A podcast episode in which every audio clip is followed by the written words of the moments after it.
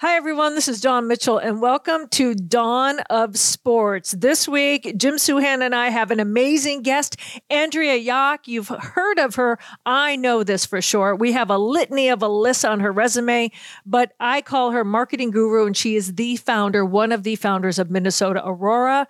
If you have not heard of them, I'm sure you have. If not, you might want to buy a ticket. And if you're not in Minnesota, fly out and see them. It's amazing the groundswell of what women are doing here in in the state. We're also going to talk Kirk Cousins, his injury, the trade, the new quarterback, and more.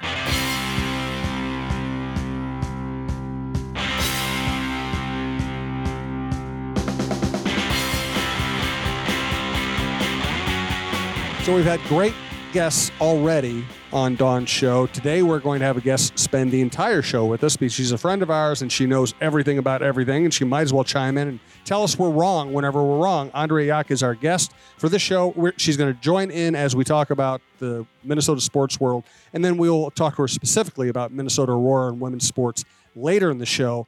Uh, Dawn, you've been friends with Andrea for a long time. Uh, and we were just talking about it. The Kirk Cousins news. I've been doing this a long time. I have a certain amount of scar tissue built up. I have a certain amount of distance, I, emotional distance I place between myself and my subjects. I'm not a fan. I'm not going to go break down when the team loses a game.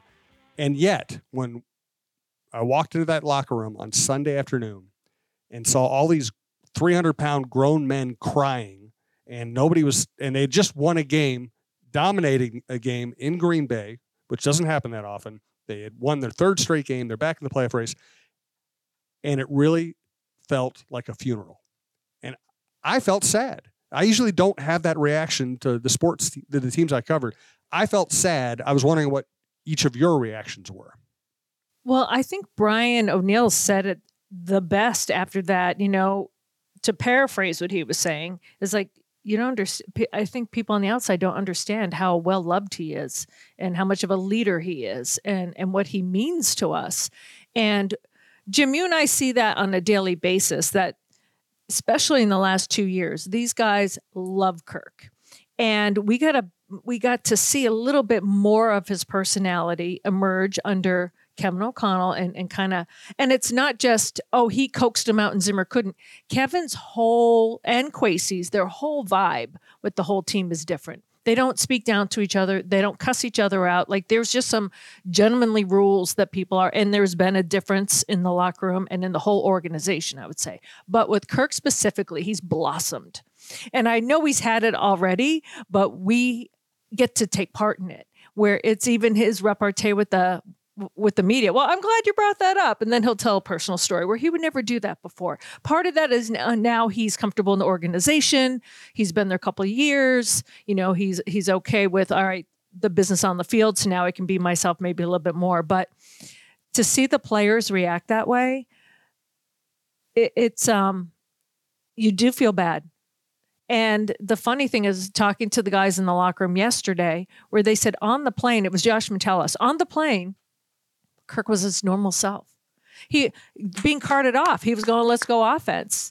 And he said, that's how I was on the plane. I talked to him a long time and he was upbeat. He was the same. And he said, and that's that's Kirk. Like through anything that's a challenge, through anything that's anything, he is still the same guy.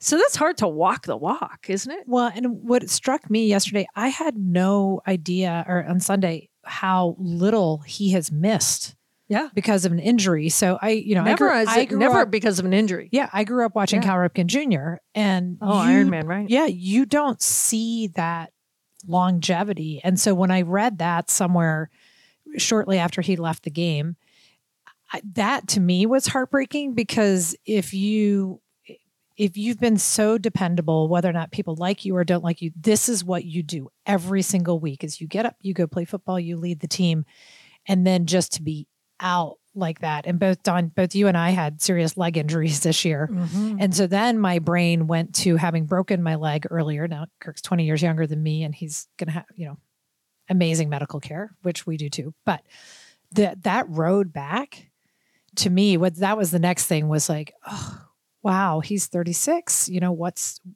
what is he going to want to do? And I hope that that's not going through his mind right now. You know, there's still a lot of football left, but it's it was that longevity when I saw his streak of games played, and then just to to mentally just be like when I fell off my bike, it just changes. You know, you think you're going out Saturday night, next thing you know, you're at TCO emergency, you know, getting X-rays, and so thinking about what Kirk maybe had planned for this week, he talks a lot about taking his kids to school. It's like, yeah, I, you're not driving anywhere for a while. Right, but Um, he was already last night at the Vikings I saw Halloween that on his scooter. on a scooter, Yeah. signing autographs, being Kirk. I mean, he walks the walk, and and I think you know. I, all the people that didn't like him, you know, he's he's getting overpaid or he's not a quarterback. I think since they've seen a little bit more, now they're like, "Wow, what have we lost?" It's like, yeah, Yeah. Well, and I'll count myself. I wasn't a hater, but the first time I ever saw him come to speak to a sports business group, he was so stiff and so straight laced, and it was it wasn't quite boring, but it wasn't interesting. The last time I saw him, probably last fall, he came. He was so funny, and I was like, "Is Mhm. this actually the same person?" He was cracking jokes. He told the group. I think his Culver's is his go-to after game meal, and he was talking about the double cheeseburger, large fry. He was just so relaxed and so Mhm. different, and so I came around even like, okay, he's fun. He has size, and then we saw him at the Twins game, at the playoff game. He was in our section, and that was really fun just to see him out there. So I've come around too on him as a personality, and that was definitely hard to watch on Sunday. yeah. It was. Uh, just by way of introduction, Andrea, the founder of Minnesota Aurora, which I always refer to as one of the great Minnesota sports stories of all time. Amen. Uh, you. has also worked. She's worked with the Loons. She's worked at KARE TV. Worked at K Fans. Uh, you know, what's your what's your current title? Because I can't keep up with all the things you do. You work with Chris Hawkey's band. You work with Rocket Club. Uh, how would you describe your your this moment in your career? So technically, I'm just a freelancer at this moment That's in my such career. Such a lousy description. I know. it, I'm though. sorry, but I yes, I currently work on projects to get more attention for the brand or the people or whatever project I'm working on. So for Aurora, I am chair of the board and am moving out of the day to day, which we can talk about later, which is very exciting. And so I pick up projects for people that I enjoy and work with. I'm at that point in my career where I don't have to do anything I don't want to do anymore. And sometimes it's music and sometimes it's sports and sometimes it's vodka and everything in between. She's Cool. being polite. She is a Yes. marketing guru, Yes. right? And and Well, there are some people who freelance because they can't get a job, and there are other people who freelance because they know that they can do better than just sitting in a cubicle someplace. Well, you form your own company. Yep. You do what you like to do, and, And so, you work for the people you want to work for. That's Right. that's the most important thing Isn't for me. that what the definition of success is? Yeah. And, and I, I want to toot her horn a little bit more because uh, peeling back the we're all about peeling back the layers here on the show. Um, we both went to Boston College. I don't know if you have heard of that. I- we say it you all should the have time. put money down, Jim, on Whenever how long the- that was going to take it us took to way bring up. longer than I expected. just I was just waiting for it. Um, and it's not only that we have that bond, but ever since I got here to Minnesota and we knew of each other, then we finally met. Um, you know, what, what I think you're at WCCO at the time. To see you not only start your own company, to take on international soccer, to take on Chad Greenway's Grey Duck, to take on Chris Hawkey. Um, these are things that people know about because of you. And then during COVID, when most of us, my goal was to learn how to drink whiskey because I didn't have an adult drink other than red wine. I'm like, I am not a big drinker, but I'm like, when I go out, some red wine or what? Or vodka soda or water. Like, that's it. And so my friend said, You need an adult drink. So my goal was to drink whiskey. Your goal was to create, not only bring a soccer team here to Minnesota, but to create a brand new way of thinking for people and to really energize um, the mindset that it's not just let's empower young women and girls, let's get the men behind it too and the young boys. So I just have to say, I'm so, first of all, I want to say proud of you, but just in awe of you that you're like, I know, let's go out. To, we went out to brunch, we had our masks on, and you're like, don't tell anyone, but I, I'm, I'm, I think I'm going to buy and bring a soccer team, and then I'm going to open it up and have people buy into it, and they own it. And rather than what, I was like, really? I leaned in, um, and now we see it. It came to fruition, your dream. So I don't think you give enough enough credit because you are humble. But I'm going with guru. Thank you. That's what I'm going with. I'm, That's good I- work. I've been lucky to be in the right place, surrounded by the right people for a long time. And um, Aurora is very much a we. Like none of that was done by myself. There was a whole group of us. And when you when you gather like-minded people together that are passionate, you can get a lot done. Yes, did we have extra time on our hands? Me in particular, because if your specialty is sort of event marketing and gathering large groups of people together, and then COVID hits, nobody can gather together. So it, it wasn't that smooth, if especially if you ask my adult children who had to move home, and there was a lot of mom screaming, and I'm pretty even tempered. But those first few months, so thank God for them that Minnesota women's soccer came around because we may be a split household now. All right, so we are going to get more into the Aurora story, story lately. Just to, to reintroduce the show, this is Dawn of Sports, and we are brought to you by All Energy Solar, allenergysolar.com. Also brought to you by Rudy Luther Toyota, always a big supporter of this network, of women's sports, of women's sports being talked about on this network. We really appreciate them. Uh, let you know the best way to listen to this show or any show at talknorth.com is to subscribe to your favorite podcast app. So go there. First of all, subscribe to this show then go to talknorth.com. There will be something you care about. We cover all the sports. Uh, we have outdoor show, shows. We have variety shows. Pretty much cover everything, and we keep growing and we keep growing because you listen and you support us, and we do appreciate it. Brandon Morton is our producer, as he has been for so long, uh, and we've had great guests on this show. Before Andre, we had uh, Chad Greenway, Jim Kaat, uh, Jack Jablonski, Mark Rosen. Uh, Mike Tirico, and we have a bunch of great guests lined up. Laura Uh, Laura Okmin. Was last week, and as we promised, we wanted, you know, we had a few people we wanted to knock off, but now uh, that we're well into That this, sounds really vicious. um, that probably didn't phrase it particularly right. I mean, there are people. is Halloween. There are people I, you would knock off, but the people I would knock off are not the people we've had on the show. So I probably misused do I the need to go get some protection in here? Yeah, well, not no, it's not you. you. Everybody in this room is safe, at least for now. Um, uh, but no, we we had some great guests we wanted to get to immediately because they were you know big influences on Dawn's early career. But we also, as promised, we want to get to women's voices as often as possible. Laura Okmin was great last week. Andrea, uh, obviously, we, we've always talked about her, and again, we'll get to her more of her story. Back to the Vikings. We are talking here right before the trading deadline on Tuesday afternoon Mhm. and the Vikings traded for Josh Dobbs. They basically exchanged low round draft picks with uh, Arizona to get a quarterback who is at least more experienced than Jaren Hall. They also traded Ezra Cleveland for a low round draft pick, uh, which is a sign they really like Dalton Risner and a sign they like Ed Ingram more than I think most of us thought they should like Ed Ingram. But maybe, but I do he's think coming he's along. He's played better. I, I I hated the way he played last year. He is getting better. The offensive line's getting He's better, young. He's young. and he is young.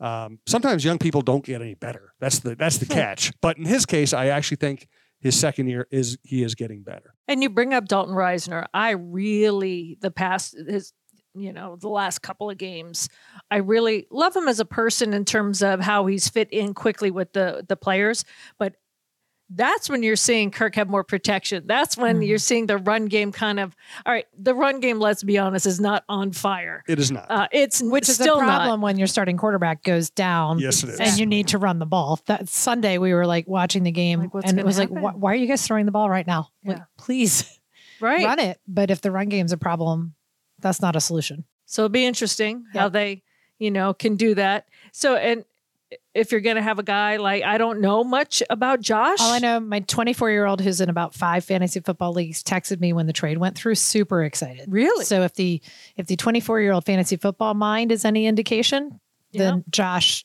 has him excited. well, he's probably a better fantasy player than Oh, real that player may than a real player. he, he's you know the, in fantasy football, running quarterbacks have an edge. exactly. That's true. and he is an ath- he's athletic. I think he's I think he's smart. I think he's athletic. He is he has experience. Now his statistics are not good. I think he was about to lose his starting job in Arizona, and his team is bad. So this is not a savior. This is to me this is a this is a very good job of the Vikings of avoiding either extreme. You know, if they if they had traded away major assets to get a quarterback, then they're screwing themselves for the future. If they had not brought in another quarterback, then they're handing the season to Jaren Hall, who hasn't played in the NFL and might not be ready to play in the And who most of us didn't even know his first name Right. until he stepped out onto the field on Sunday. Yes. Well, So- you can also ruin a young guy by putting him in Mhm. that too. situation and not bring him along. We've If he's not ready, the league. yes. Exactly. Uh, so I think they did a nice job of not mortgaging the future, getting somebody who can play the position, who will give themselves give them a fighting chance. So it's not an exciting move, but it's probably a logical move. I also I can't even imagine what Kwesi Adofo-Mensah's last 36 hours. Right? He's watching the game Sunday. Things are going pretty well. He's yeah, the trade deadline's coming. He's thinking about things, and then whoosh, your whole like it's not like he had weeks to prepare for trying to figure out for a quarterback. He had what at two o'clock Sunday afternoon until today. Yep. So he, I'm sure he hasn't slept. I'd like to see what his desk looks like right now. But Yeah. that's that's what's crazy to me is now whatever it was he was planning on doing for the trade deadline, just gone. Yeah. The whole season changed. And Yeah. the Cleveland move is not as big a deal, but he's a pretty good player. And they traded him for a low round draft pick. And they don't have anybody under contract at that position now because Risner's signed a one year deal. Right. So Right. so it makes you wonder do they feel like they're going to sign Risner long term? Do they have confidence they can fill? these? the offensive line is just starting to play Just well starting, now. Right. And now you don't ha- you don't really ha- necessarily have your future locked up at the position. Maybe they have something in the works. Uh, so fascinating. Though. The- hey, the great thing about the Vikings, the great thing about the NFL, it can't they can't help but be interesting. Look at look at all the stuff we're talking about here. It's it's amazing. I, you know, I am not a prognosticator, um, but I did have a really bad feeling, and and I said that I said I have a really bad feeling when Nick Mullens went on IR Yep. with a back injury, and Yep. people are like, well, why? I mean, it's Nick Mullens. I go, I just have a bad feeling because yes, every team. I said, but we're one injury away from disaster, and like every team is, and I said. Uh, not when your backup quarterback is gone right? I don't I don't know. And people are like, look at some of my friends now were like, did you make this happen? I'm like, I didn't say something was going to happen. I just said that move made me nervous. But also, like, how much faith did anybody have in Nick Mullens in the first place? Well, the thing about Nick is at least he has started He's a- meaningful games He's taken snaps in the NFL. Yeah. well, and, he and he, knows and he the won offense. some games. This offense is complicated, so Yeah. he Yeah. knows the offense, right? So if you need just a game manager or a guy that can hand off the ball, you're. This is the one thing I want to see about um, this guy coming in to see if Dobbs. They say he's smart. He- he- It's going to be hard. They're going to have to. They're going to have to simplify, though, Yeah, right, for this They're gonna make it basic a little bit. Um, so And I think you hit on it. I think if Nick Mullens were completely healthy, then maybe they try to get through this week with Jaren Hall, and then they know that Mullens is waiting.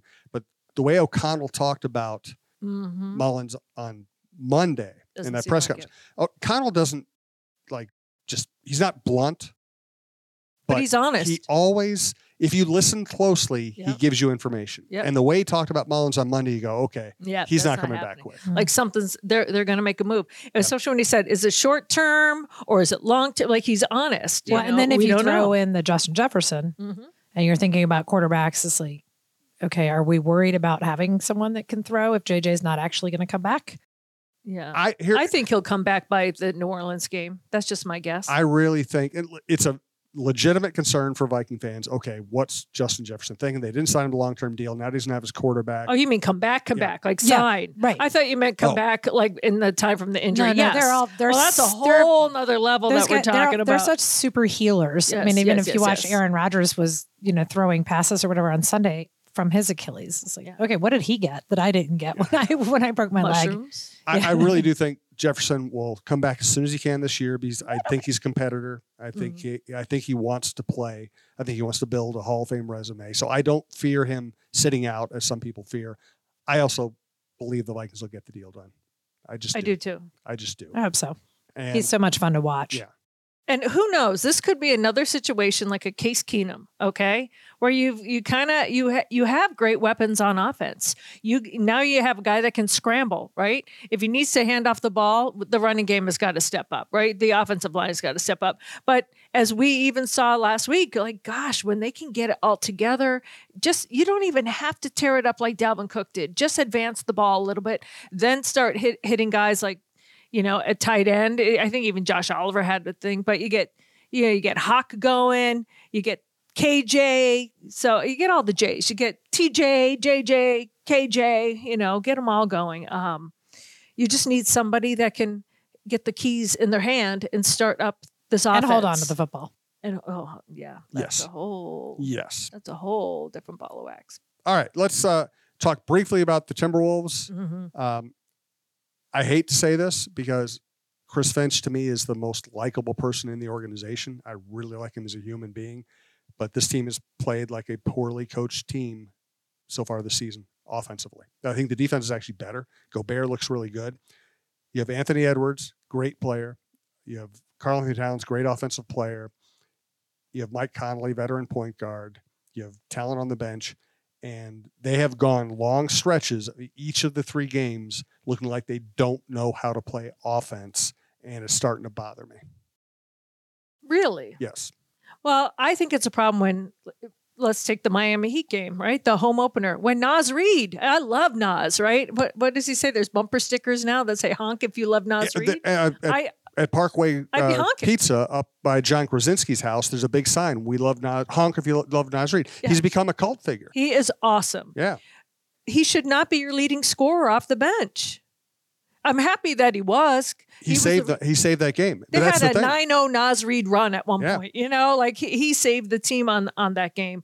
Now, all of your starters, yes, we're all in double figures, but it's you're gonna you're gonna need. And I know it's the beginning of the season. My friends are like, "Calm down. It's only the second game, Dawn. It was only the home opener." But I I'm kind of with you, but I also think that they.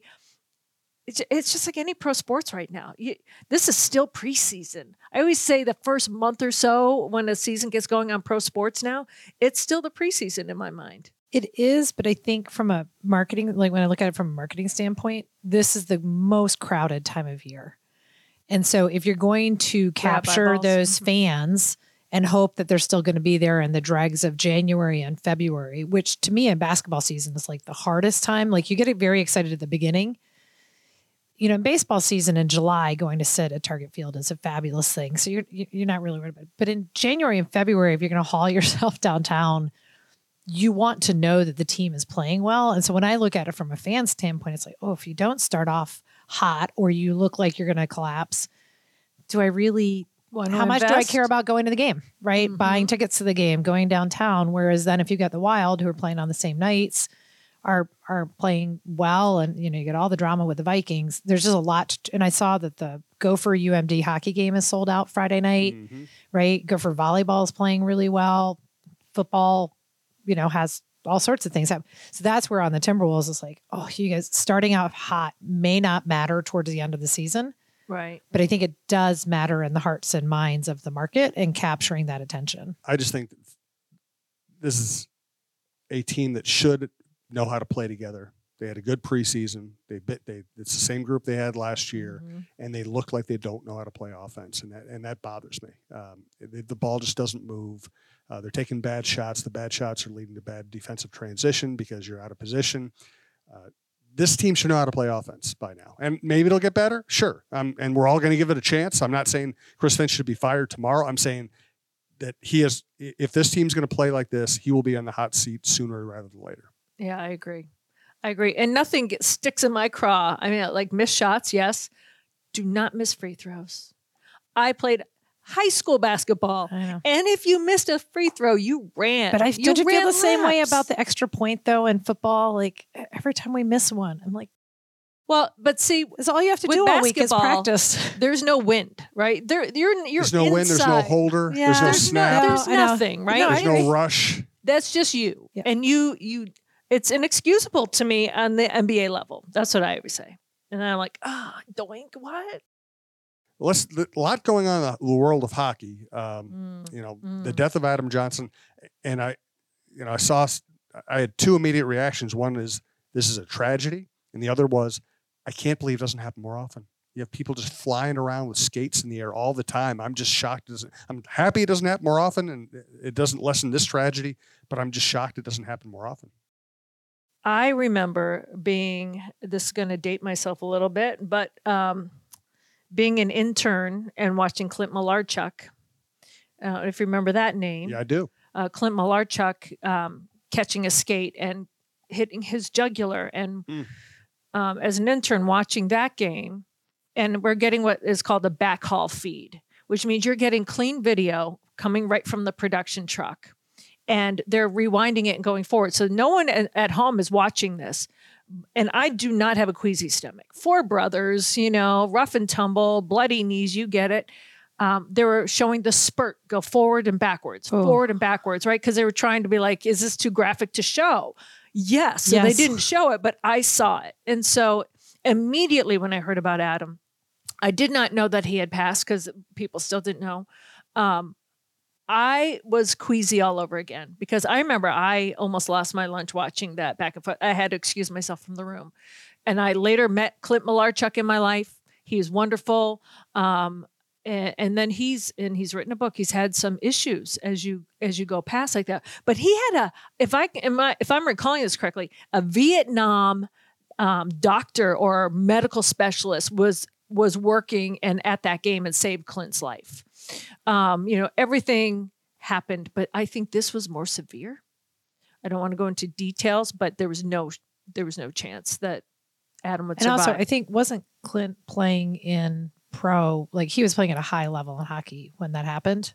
yeah, but this is the over there in England, it's still a high level, very high. The, those pros that are playing overseas, yes, No, I'm saying as far as medical care and immediate treatment, and I, I'm not saying anybody maybe would have done anything wrong, but I'm just saying in an NHL game, correct. every even you know like with Kirk on It's, Sunday, it's like you're seeing the best of the best taking care of Right. them, and quickly. and Right. quick, right? It has but to they even quickly. said even on the NHL level, Clint would not have survived if this guy did not have that kind of triage boom kind of training. Um, what I am upset with, and we talked about, we're going to bring up a thing called FTG going up, and this reminds me, Jim. This is what I'm talking about. The group of people, because yes, the guy that hit into him, they're they're kind of having a. It was not a good play, but that's hockey, right? That's just hockey the the groups of people so ftg to the groups of those people that are on this guy um and blaming him for his death now well, and also want a criminal investigation launched. It's Right. like they're playing hockey hockey. with Playing sharp hockey. skates. and that's and like to jim's point i am amazed that it does not happen more often you see the goaltenders they all have like mm-hmm. the it's not even all of them but they'll they'll have that little plastic plate or that comes down but the players don't they didn't even want to wear shields for the longest time Well, when I interned for the North Stars way back when, no, they weren't wearing face shields. She has worked for everybody. I have She worked has. for Everybody. It's because I can't keep a job. but I, I can remember them. Nobody, you know, Bobby Smith would come off the ice, no face face- shield, and you and you, well, you'd see scars on his faces, Yes. but no face shield. I remember being up close to Bobby Clarke when he got hired as a general manager here, and he just had Oh yeah, he's got one. everywhere, right. and some big ones. But if you look closely, there are a lot of little ones too. I mean, right Uh, But- by the way, FTG is going to be a frequent, if not constant, segment on here. We're not going to tell you what FTG means. I think you'll figure it out uh, as we Mhm. go forward. I don't really have an FTG today. I can't top Dawn's, so we're going to stick with that one. Um, Yeah, one- sorry for just blurting it out No, it's because I was like, that reminds that's me. We're good. talking about it. I'm like, Yes. yes. another and uh, this is so typical of my job of Dawn's job of the reality of working in sports in the twin cities as we're sitting here more vikings news comes out because vikings news comes out every five minutes Mhm. this is Well, and I think the deadline's at three. So yeah it's not it's not this is not a deal but it's just a comment uh, kevin o'connell who was not who was not scheduled to talk today did it did talk because of the trade and you know the group out there was asking about cousins future and kevin o'connell basically said that i love kirk cousins and i want him back because one of the assumptions you could have made is okay kirk cousins 35 without a contract gonna have to rehab until next july or august don't know if he'd be ready to start a season you know not i really thought the way this organization was headed before this injury they were going to bring kirk back they were going to try to make a decent I deal agree. but they were going to bring him back.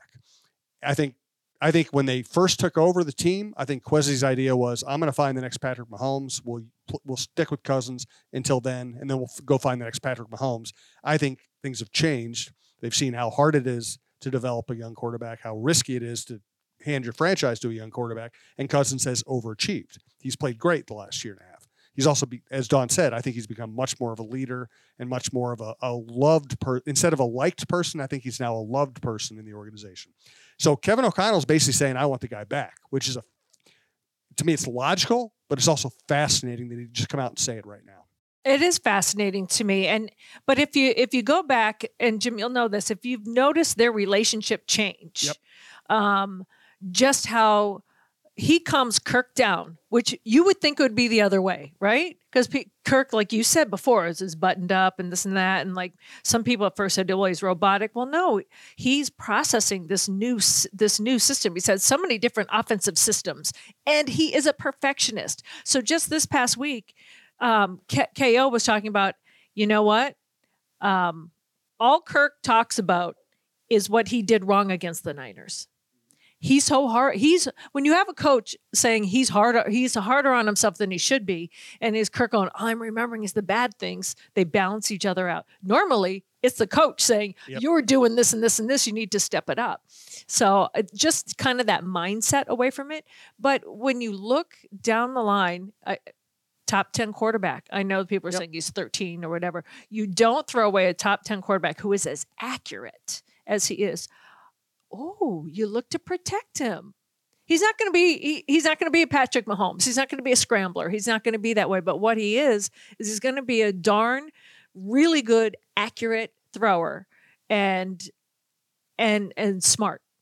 So you protect that until maybe you know you're in a position to get to get the next god of quarterbacking. And also makes Here sense. in Minnesota. It also makes sense if you're trying to re- Believe. if you're trying to re-sign Justin Jefferson. Would really help you say we're going to keep Kirk, Kirk because you guys work so well together. Well, and also he's in, you know, we saw on that Netflix, but he's in peak physical condition. He is. So the the ability to come back from these injuries is not like mere mortals. Yeah. Right? They're they're already the strongest, healthiest they possibly can be. So they're they're starting ahead on some of these injuries where everybody else might take a full year. Mm-hmm. You know, again, he Aaron Rodgers was throwing the ball around the other day. We don't you know, he may be back throwing the ball by the time, you know, winter gets here. And, and that's the good thing about Kirk is there's no question he'll do everything. He Yeah, he's super do to come disciplined. Uh, this is not Daunte Culpepper, as Brad Childress said, rehabbing next to the Chinese uh, restaurant in the strip mall in, in Florida. It's a little different than that. And not to be devil's advocate, I'm just throwing this out there. I always, he has not come straight out and said that, but whenever anybody, a head coach or a GM, it's most likely a GM, says he's our guy, he's not your guy. You know, whenever someone goes, oh yeah, I love so and so, you know, blah blah blah, they're always Well, I let did go. They're Jim- always fired or they're always traded. when or- Jim said that, I part of my mind did say, okay, that's the important thing for Kirk to hear today. yes, He has a long road ahead of him. Right. So if you're the head coach, you're managing morale, you're trying right, you do say that today. But I did actually think that too. It's like, well, let's see what he says in May. I'm like, please don't say that. Yeah. That's a kiss of death. And I'll say that in the sports office all the time. Like, nope, he is our guy going forward. I go, he gone. What, I what- just say he gone. what I always said about Ron Gardenhire was if he was ripping you, it's because he wanted you to be better. Mm-hmm. If he was praising you, it was because he was about to get rid of you. Ooh, interesting. His Yeah. tell was that It clear. was tell, yeah, it was like, okay, yeah, God, Joe's got to play more. Joe's, you know, Joe's got to, yeah, got to carry. Uh, If he would rip the players he valued because he was demanding. If he said, "Oh man, I tell you what, that uh, that Trevor Plouffe, he's playing great for us," it was like I've given up trying to make him better, so I might as well just compliment him before he before we get rid of him.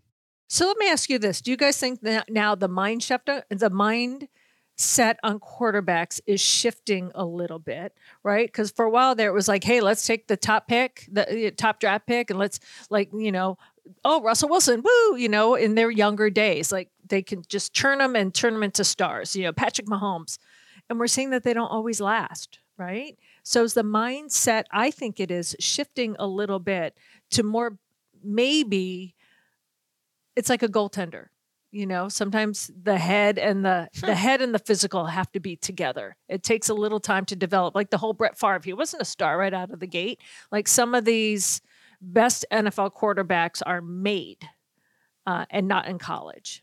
I don't know. I see it maybe a slight shift back to that but I think teams that are truly bad will always draft a young quarterback, a hoping that they get the next Mahomes, mhm. B because it buys you time.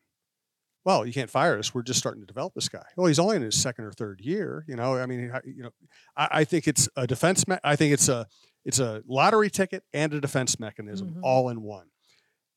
But I think the Vikings are in that fascinating position where they're competitive every year. They're good every year. And Kirk has played better under O'Connell than he played previously. And I just wouldn't throw that away. And I'm somebody who's I was hard on Cousins during the Zimmer years because I didn't think he handled a lot of things well. And I understand now because Zimmer right. Once everything him. came out, is how uncomfortable that must have been every single day going into work with someone who y- your boss basically doesn't think you should be there. not only did Zimmer hate him, the players like Everson Griffen, who were Zimmer guys, hated him too. Right. It's hard to lead when your coach and some of the veteran players aren't on your side. And I think O'Connell did a great job of kind of clearing the way for for Cousins to be a true leader. And Cousins, to his credit, stepped up and did it. And in some way, shape, or form during that whole regime, it was offense against defense. Yeah. It was offense against defense. Um, and I'm not saying there weren't friendships or any of that, but you know, with Zimmer being a defensive guy, um, like I think it was shocking to me when I found out what they don't even talk. They don't when they had to specifically set meetings. Like I am, I'm, you know, we're gonna we're gonna talk once a week now, and I'm thinking, you guys haven't done that. Like you don't talk to your starting quarterback. Like that was shocking to me. But even behind the scenes, like if, if for several times, like if you were in the building for other reasons, business reasons, Zimmer, like there was no acknowledging other humans No. In the building. Whereas, you know, when I go over there for meetings now, if you know, you don't run into KOC in the hallway that often, but if you happen to be passing, he does acknowledge. He says hi. He'll Yes. say good He's nice morning. guy. It's not an uncomfortable workplace, and at the base of it, if your workplace is uncomfortable, you're not going to perform. Nope. And I'm going to tell, uh, we have an occasional segment called What They Don't Tell You, where we tell behind the scenes stories. I, I'm going to tell you this one. I've heard this through several people in the Vikings organization. So, like Zimmer's last year, I think it was, I think it was Zimmer's last year. They're playing Detroit at home. My col- my Sunday morning column on the Vikings is they lose this one, they're to have to fire everybody. I mean, they were just at the point where nothing was working. The atmosphere on the team was terrible. The Lions weren't that good. If you're going to lose this one, it's over for everybody, right? Uh, first of all, I was told that people in the Vikings media relations department made sure that no none of the brain trust saw my column. They didn't put it in the clips package they usually put out. They didn't want anybody reading it. But Kirk saw it. So do you remember when Kirk leads the last second drive? They go out, they kick the game winning field goal, and Cousins turns and like grabs yes, Zimmer. yes, And yeah, Zimmer looked like he wanted to punch him. yeah. Kirk was going, I saved your job. Assuming he knew, Assuming assuming, he he, knew- saw it. Oh my goodness! He said, I saved your job. And he shakes Zimmer, and Zimmer doesn't know what he's talking about and also hates him. So it looks like he's going to punch him. And then has to realize that I'm on national TV. I better not punch my quarterback. And he settles it down. But Cousins was referring. He was to- like to- excited. he was like, I saved, I your, saved job. your job. And, and I'm sure he was partly saying it like, hey, we won the game. Partly of, you know, give me a, some freaking credit, Right, jerk. Right, right. You know, you know, it's funny. Kirk reads everything. Yep. Um, and uh, let me. T- I don't. Did not have to work for Mike Zimmer. I liked Mike Zimmer. I got along with Mike Zimmer. So fr- from all the stories that come out, I'm I'm in the minority, and maybe because I my dad is from Brooklyn. I'm not, saying my dad is like Zimmer, but I've known a lot of like Brooklyn tough kind of kind of person that it doesn't scare me. You know, like like I know you're not mad at me, so I'm going to say whatever I want. But like, so uh, things maybe it should have bothered me more, you know. But if it were directed to me, I probably wouldn't like it. No, but I'm just with that said. I remember that. And now that you say that, because Kirk does not have a mean bone in his body. So that all makes sense now.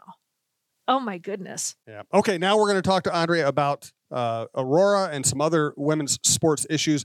Once again, we want to thank Rudy Luther Toyota, longtime sponsor of the podcast and the network. Ready for a women forward car dealership?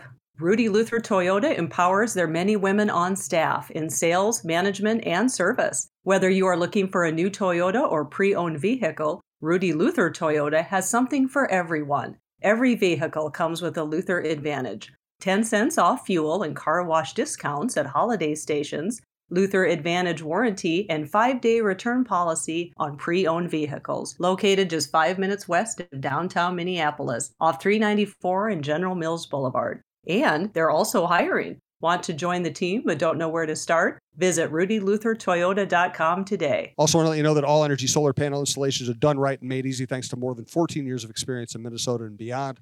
All Energy Solar is ready to take any solar project from design to installation and everything in between. That refers to home, business, or both. Find out more about going solar at allenergysolar.com slash coach or just go to allenergysolar.com and uh, learn everything you need to know about solar. We're all headed in that direction. Also, uh, we are just building this show as we go, and it's been a blast.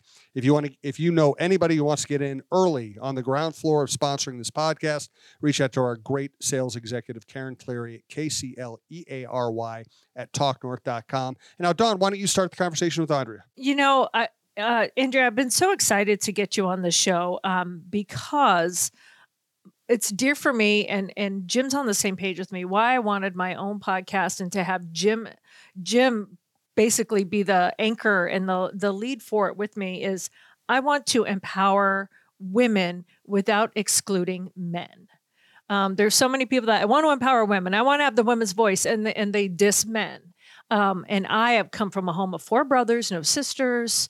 Um, I love my dad. Um, I think men are inherently amazing. So I never want to alienate the men by thinking, hey, the sisterhood, sisterhood.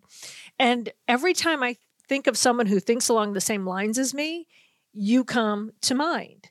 And we've had discussions like this um, that haven't been on air like it's going to be right now but I wanted to have you on. Jim wanted to have you on because to have men like Jim and Brandon, our producer, to support women and are not afraid if a woman has an opinion, not afraid if a woman stands up and says something, not afraid if, like, oh, God forbid, she may say something that may make you a little angry.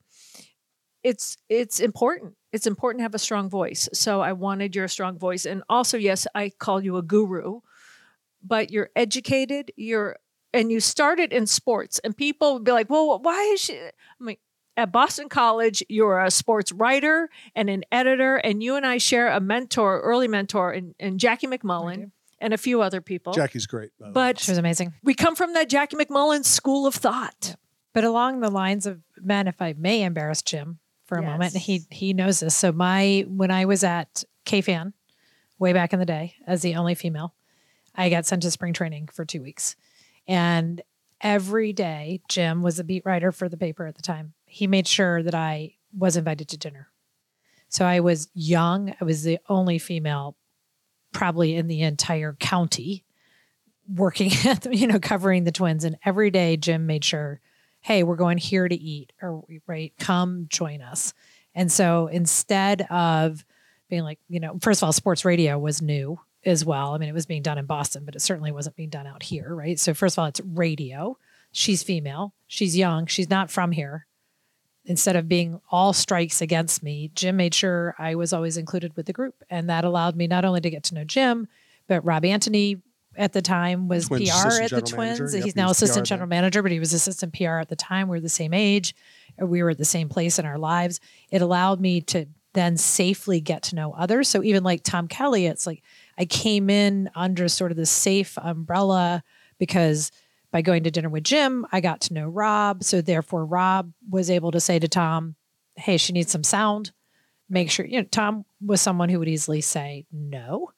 And instead, that allowed people to help me do my job so that I was able to turn back into the station the things they needed for the day, which then makes you successful. Whereas if you're if you're roadblocked along the way, you're you you don't get that credibility, you don't get to talk to the manager, then you're done. And then your bosses are like, why don't you have any sound from the twins today? Mm-hmm. And I you can't say, well, you know, they they just they wouldn't let the girl in.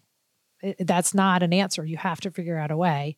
And luckily, because of Jim, Dan Barreiro is someone that you know I I owe a tremendous amount for because Jackie MacMullan introduced me to Dan, and Dan introduced me around town. I wouldn't be here without them. I truly wouldn't. What do you think is the greatest lesson that you had to learn in those situations early? One lesson you and I have talked about this is don't ask a question if you really don't know what you're talking about. Like don't talk for the sake of Mhm. talking. And what I quickly learned in spring training too is everybody, you know, you're in a room with people like Jim, let them ask the questions. I just needed to get sound. I didn't my voice didn't need to be heard. I just needed to make sure I captured what was being said. So don't try to insert yourself unnecessarily. Like I didn't feel the need to flex. It was enough that I was there. It was enough that I my proving my way was showing up on time, getting the job done that I was hired to do. It wasn't being the most memorable person that asked the question. That wasn't my job. Mm-hmm. Right. And so I think for me, it was truly understanding what needed to get done and focusing on that and not worrying about all the other things that were happening around me because that wasn't my responsibility. What do you think is the number one thing that um, people at home don't know about women kind of breaking in that way? I think that the hardest thing that people assume is that we don't actually love sports as much as the guys do. And that this has recently been a topic with the whole Taylor Swift, Travis Kelce, is this assumption mm-hmm. that I can't love football and love Taylor Swift. It's like, well, I've been watching football since I was eight and we moved to Baltimore. And that's what my dad and I did was we watched the Colts every weekend. I mean, I, I've spent more money traveling the country watching Taylor Swift than I probably want to admit. Both things can be true. Mm-hmm. And I think that the assumption, and it doesn't happen as much anymore as it used to, but one of my favorite things used to be when I, you know, have boys the boys would come over. I'd, I'd, let, I'd say, sure, we'll host the fantasy football draft at our house. And I'd, I'd hear them talking smack about something. And then just being able to step into the room of a bunch of 12 year old boys, drop a bunch of knowledge that honestly, I probably heard on the radio that morning or read in the newspaper. It wasn't like my own gleaned knowledge, but drop that knowledge and then leave the room and have these boys' faces be like, oh my God, your mom just schooled us on football it's it's still to me it's like we love we had so much fun at the twins games right? That yeah. was the first time in my life I have been at a sporting event like that with all women. And we had a blast. That was so we were so into that baseball game, you and me and Vanita Sakar and it was awesome. But we love sports. That's what people at home need to understand. We love sports just as much as the guys do. And know sports. And we know our know sports. the intricacies, you know. I mean, I could be there with a group of other people. It doesn't have to even be women that sometimes you go there and they're just there for the social part of it, right? Like I have a couple of guy friends in mind that are like, uh, do sports, get the points. Like they don't know. They don't and, and but they respect the fact that I do. Right. But we were there, all women. We all knew we the situations, the the the people, just yep. everything. And it was a blast. It was. it was. Right. And also just because and this is true for men too, and I say this to young women a lot when I'm mentoring them, you don't have to have played the sport to no. be in the business. I like Andrew Miller does a great job running the Vikings. I don't know this for sure, but I'm pretty sure he can't throw a football. Mm. Right? I am pretty sure that Dave St. Peter can't throw a 90 mile an hour fastball. Or a nine, or a fastball 90 feet. exactly. so don't the, the fact that we that we I don't know how to skate. I didn't grow up learning how to skate. That doesn't make me any less passionate of a wild fan because I don't need to know how to skate. You don't need to know how to skate to really cover the team. I mean, I'm going to venture to guess that Michael Russo is probably not a great skater. And he's an amazing hockey writer. You know that it reminds me going back to the Green Bay. I think that's when I first met you up there. You were covering a story up in Green Bay, and you say it was the I met you beforehand, right? I thought we met in Boston. The funny thing you were talking about Rob Red Anthony. Uh, I remember being out with a group of twins people in Boston. That is. Oh my gosh. And it was yes. like me and Rob Anthony and maybe Mike Herman uh. and maybe another writer or two. And, and I thought you were Ramsey and you Ramsey. were in the group. Oh, Ramsey. Oh my goodness. That's, I haven't thought of him in so long. I just had a, like a, a brain explosion because I'm like, okay, I, I know I've met you before. And then we re met when I was right covering the Packers right. when I was in Milwaukee. But yes, because that was so weird for me because I was working behind the scenes with CBS, but I was doing some freelance all at uh, the Red Sox, mm-hmm. and um, you know, like stage managing and, and doing all that. But yes, because Jim was part of the broadcast team, and also Tim Scanlon. Tim Scanlon. Tim Scanlon yep. and I were friends. Midwest Sports. Yep. Yes, Tim yep. Scanlon, who went on to be such a big, big, big guy over ESPN, and now is with Octagon as an agent. Mm-hmm. So a shout out to Tim Scanlon, who is still one of the best men you'll ever meet in the sports world. He's great. At, absolutely, and that's how I met you. Yep. So it just brings me back to I was saying in Green Bay, and and this guy Ross Verba, offensive lineman good guy. But I remember he was mad and I asked a question after a game. And he said to me, You ever play professional football? and I, I, so I'm a wise ass, right? I mean, I, I was raised with four boys, so You immediately, haven't seen my tight end stats. I'm like, immediately I go, not since my sex change, and I said that. Like it's a, like now I might think twice because you know I'm in Minnesota, and blah blah. But I, right then I was just like, no, not since my sex change, and he just started laughing. And he looked down. And he goes, "I am. I'm a jerk. I am so sorry. Would you ask that question again? Right. So hmm. sometimes you just, rather than as a woman, you can't be upset in those situations. But yeah, but I don't. I'm here because I know the sport, and I know that there are issues with that often with that drive or whatever. I didn't have to play the game. and I'd love to do a survey of everyone who covers sports, you know, radio, TV, newspaper, blogs, now podcasts. What percentage actually ever played past high school? Right. Almost it's nobody. probably a tiny little, Almost nobody. which is probably why we all ended up on the other side, well, right? Because if that's I part of it. honestly, if you know, if I could throw a football like that, I'd go get that paycheck. sure. Be great. It'd be Yeah, a I stunning played rugby story. In too. college. I'm ahead of some of those. Yeah, exactly. Well, uh, the, the analogy in baseball is always that the the best managers are utility infielders and backup catchers because they had to Learn. think Mhm. every day. They had to be ready for. They had they were just scrapping to hold on to the last spot on the roster, and they had to know everything, and they had to give themselves every possible chance of surviving as long as they could. Whereas if you're a star player, you just go, okay, I'm going to go hit a double. And not think about how, just just I'm talented, you know. And talented people didn't have to think about it, so they don't necessarily know how to run a game or a team. Well, in sports, you know, let's think of this: Joe Mauer might be the greatest Minnesota athlete of all time. When you look at uh, Hall of Fame catcher, you know, ba- first three batting titles ever won by an American League catcher, MVP, could have played in the NFL. You know, probably it was a great basketball player. By the way, would have been a great college basketball player if he decided to go that way. And can you imagine Joe on a broad uh, doing our jobs? No, No, he couldn't do it. no. And, and I'm not knocking Joe. But He- he he, He, does doesn't not, need to do it. and he doesn't like it. and he doesn't like it, but he doesn't even think that way. He doesn't think, okay, yeah, I'm going to sit in the press box, I'm going to analyze this game, and I'm going to watch every pitch, And then I'm going to go ask the starting pitcher why he threw that stupid uh, backdoor curveball on three and two.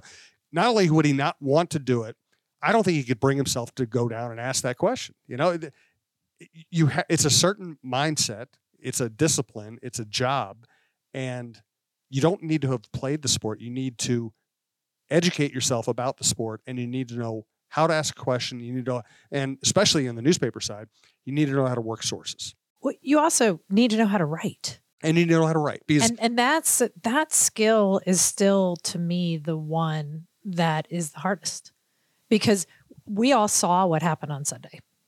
Everybody saw what happened on Sunday. How you then convey that in a story that is relevant, easy to understand, you know, whether or not you're you're writing your script for TV or you're writing your article if you can't communicate it to other people, it doesn't matter. And so that skill to me is that last piece and the difference between people who just want to sit around and watch sports and be able to talk about it and then actually making that into your job is the ability to communicate that feeling of what's happening, the analysis to all the rest of us. Yeah, and uh, I will also say that a long time ago, I was asked by a national magazine to do a diary with a Minnesota sports figure, and this person I would describe as brilliant at their job. So, this person would write what they wanted their diary to be and hand it to me to kind of clean it up and take it on. It wasn't English. It Mm. wasn't you couldn't even understand what they were trying to say. It's just a completely different skill. This person was great at their job, brilliant at their job, and couldn't write at a second grade level. Well, we, I do, you know, I, this is completely self-serving, but I think we take for granted people who can actually write because there just aren't that many of us. Right. Well, and or talk. Right. Or Chad, talk, Chad yeah. Greenway and I talk about this a lot. His first day when he got signed as a rookie, the doors just open, and he he talks about walking down the hall with Bob Hagan and sort of Bob Hagan kind of saying to him, "Okay, just remember like these two things." The doors open. All the media is sitting there, and Chad's put down at a table. You know, he's a kid that grew up in South Dakota, went to Iowa, had not been in that situation, but he's an extrovert he likes to talk. He's always been a good talker. And it's fun because when him and I are out at events, like we can stay out for six hours because we're both extroverts. And so when we're working together, we our energy just gets up. But you put somebody else in that situation who's not comfortable talking, who who doesn't have that self confidence, they're just going to shut down. And which is w- important, right? Right. That's well, I re- remember back to Chad's rookie year. He wasn't. He did not seem like he was that outgoing at first. He was not. Right. He was. So, he was a little paranoid. Right. First. Like the fact that he's an extrovert, we know it now, but yeah. no, you would not. Right. And so you have to learn that on your own. Yep. And then the personality comes out. Uh, let's wrap up this show with Andrea just updating us on what's going on with the Minnesota Aurora, your changing role there, and what you see for the near future or the long term future. Yeah, so no, we uh, we've had an exciting off season. We announced a second team, so Aurora Two will be starting in the spring of 2024, um, otherwise known kind of as reserve team to soccer nerds. But we want there's there's so many talented young women in our market. We wanted to have an opportunity for more of the local talent to be able to play in the Aurora system. So we're in a league called the UPSL, and it'll play in the metro area lot, so it'll be a lot of metro area soccer players. Some we're going um, going to the high school girls soccer semifinals this afternoon. You know, it's it'll be space for high school students, but also because part of our mission is to get people more experience on and off the soccer field, more opportunities for assistant coaches, more opportunities for interns, and right, just more. So that's we're really excited about that. Our head coach Nicole Lukic is now full time. So she was year round part time before. She's now full time, full time. So she's overseeing that Aurora 2 and the development there. We have hired a pre- new president and COO. So I had been acting as a team president and now I'm stepping out of that role. So Jessica Poole, who comes to us from college athletics, a really wonderful administrator to, you know, we, as you talk about, we, we built this while we were flying the plane now we really need to make sure that all the parts are there and the engine is there because if we're going to go pro in the future, when we go pro in the future, the foundation has to be really strong on the business side. So we've got Jessica coming in. We have a new VP of marketing that started a few weeks ago, a new VP of sponsorships, all of which will allow people to be working on Aurora full time. And it's exciting. So if you think about where we are right now with volunteers and part timers, now we have a bunch of grown ups at the table working there full time the the future is just going to continue to be so bright for us because they're they're dedicated to it every day. And what we're going to be able to keep doing is amazing. So we're, we're hoping to add camps in the futures and clinics and just really start having more aurora. There's a huge groundswell um, for this team that has been built so quickly and so imprinted already on the the sports brains of minnesotans.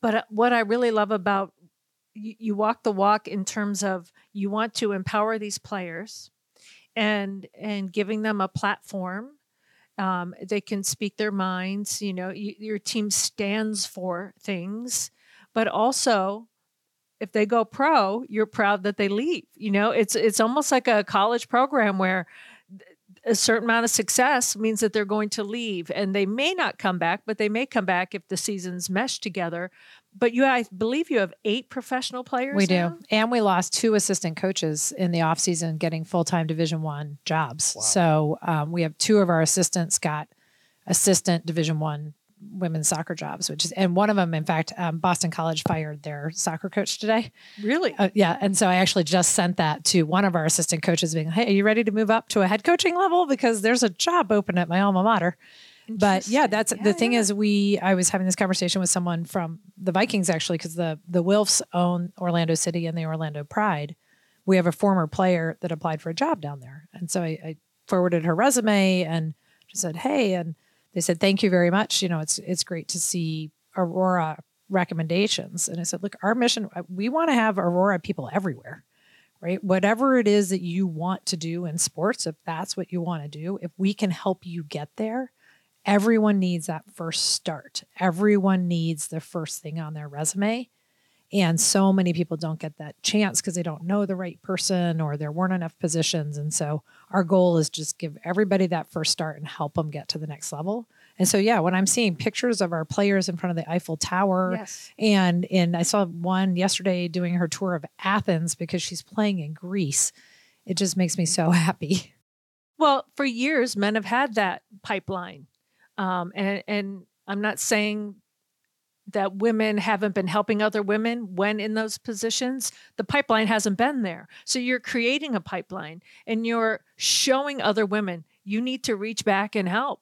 And and you're you're putting your money where the mouth is, right? You know, like all right, this we're going to have to find someone else and train someone else because we're really lifting someone else up. So kudos- and, and also just proving that women can run teams, yes, right? That we we can run teams. We are running a team. We are running a team well, and that that's an important statement to make.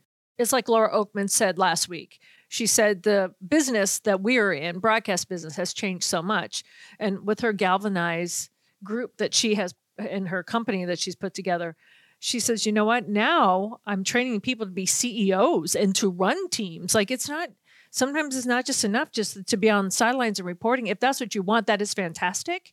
But if you, we're here to help each other up, that if you want to run the team, if you want to do whatever, it's, it's not just here's your place. Right. And and these are your only paths. And that's that's part of what we're trying to say to young women is do you really want to be a lawyer but you love sports? Half the legal department at the Vikings is female Mhm. Right. and they're brilliant.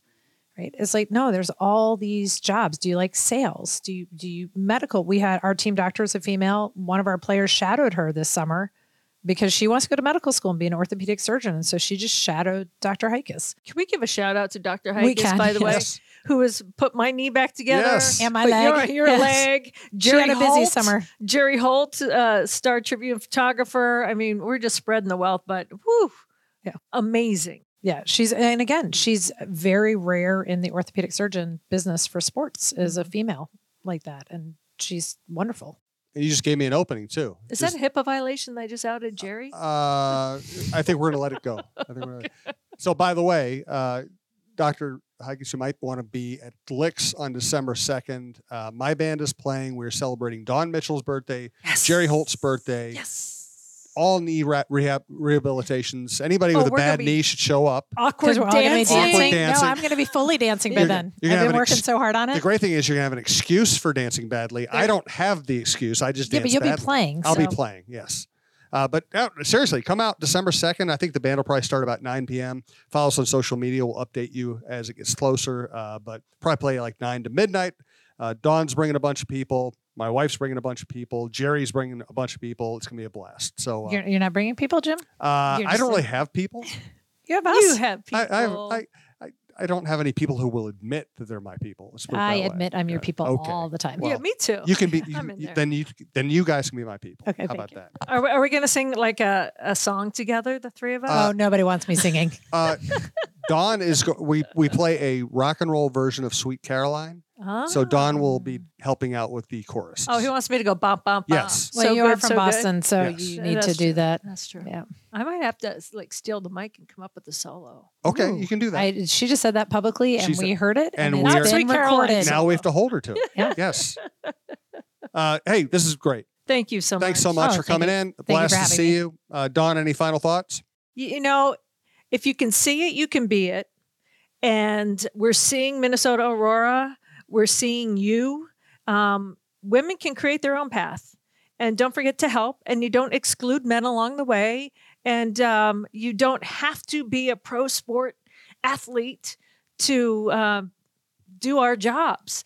And I just want to thank you so much for walking the walk, talking the talk, putting your money the mouth is, all those cliches. You are it to a T. And I want to thank you because I'm so proud of you.